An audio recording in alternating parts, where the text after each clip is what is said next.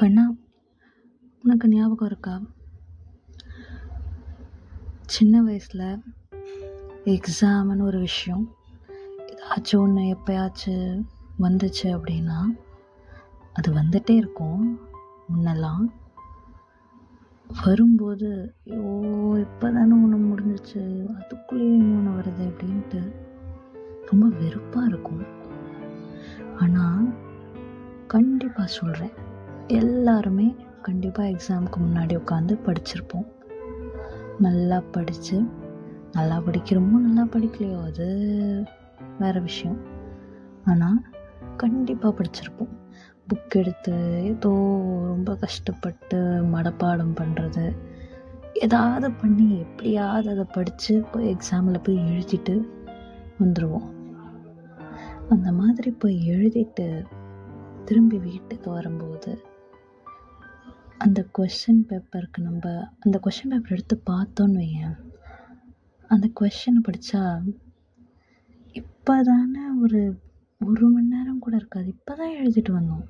அந்த கொஷினை பார்த்தா இது என்ன சப்ஜெக்ட்டு என்னது இது? நம்ம இதுக்கு எப்படி பதில் எழுதணும்? சீரியஸாக நம்ம தான் எழுதணுமா? அப்படின்னு எதுவுமே தெரியாது.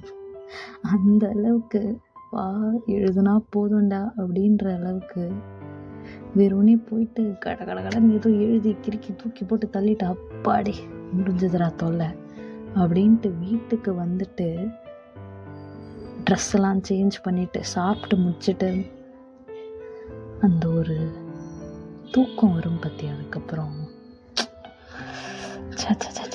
அந்த ஒரு தூக்கம் எப்பயுமே வராது. அந்த மாதிரி ஒரு சூப்பரான ஒரு தூக்கம் எப்பயுமே வராது.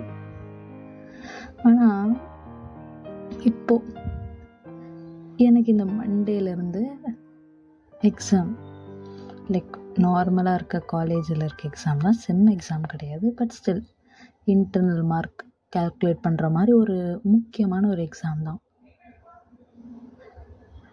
எனக்கு படிக்கவே தோண மாட்டேங்குது.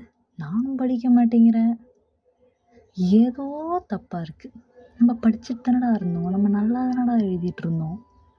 நம்ம நல்லா தானே இருந்தோம். என்னாச்சு?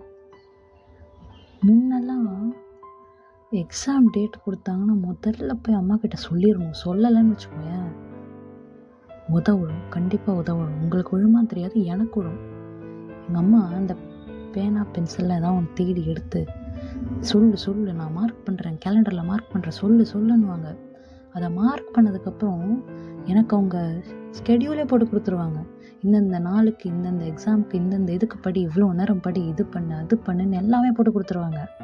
அதே மாதிரி நான் படிக்க மாட்டேன் வர வேறு விஷயம். இருந்தாலும் ஏதோ படிப்பேன்.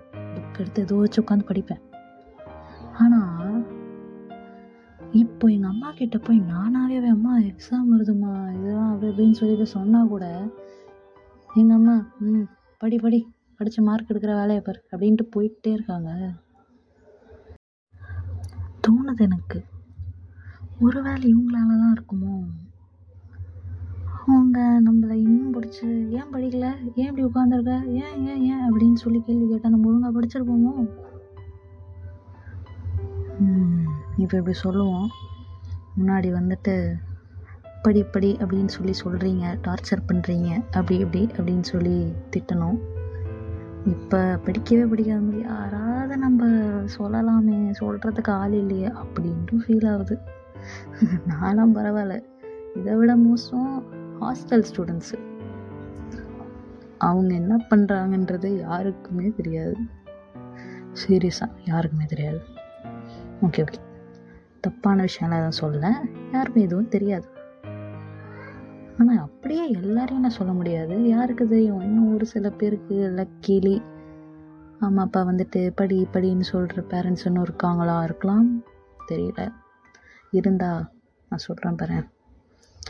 கண்ணா யுவர் லக்கிடா எப்படியா இருந்தாலும் நீ எக்ஸாமில் நல்ல மார்க் வாங்கிடுவேன் மார்க் வாங்கிடுவேன் அவ்வளோதான் அதுக்கப்புறம் நான் எதுவும் சொல்கிறேன் அதுக்கப்புறம் நம்ம கையில் இல்லைப்பா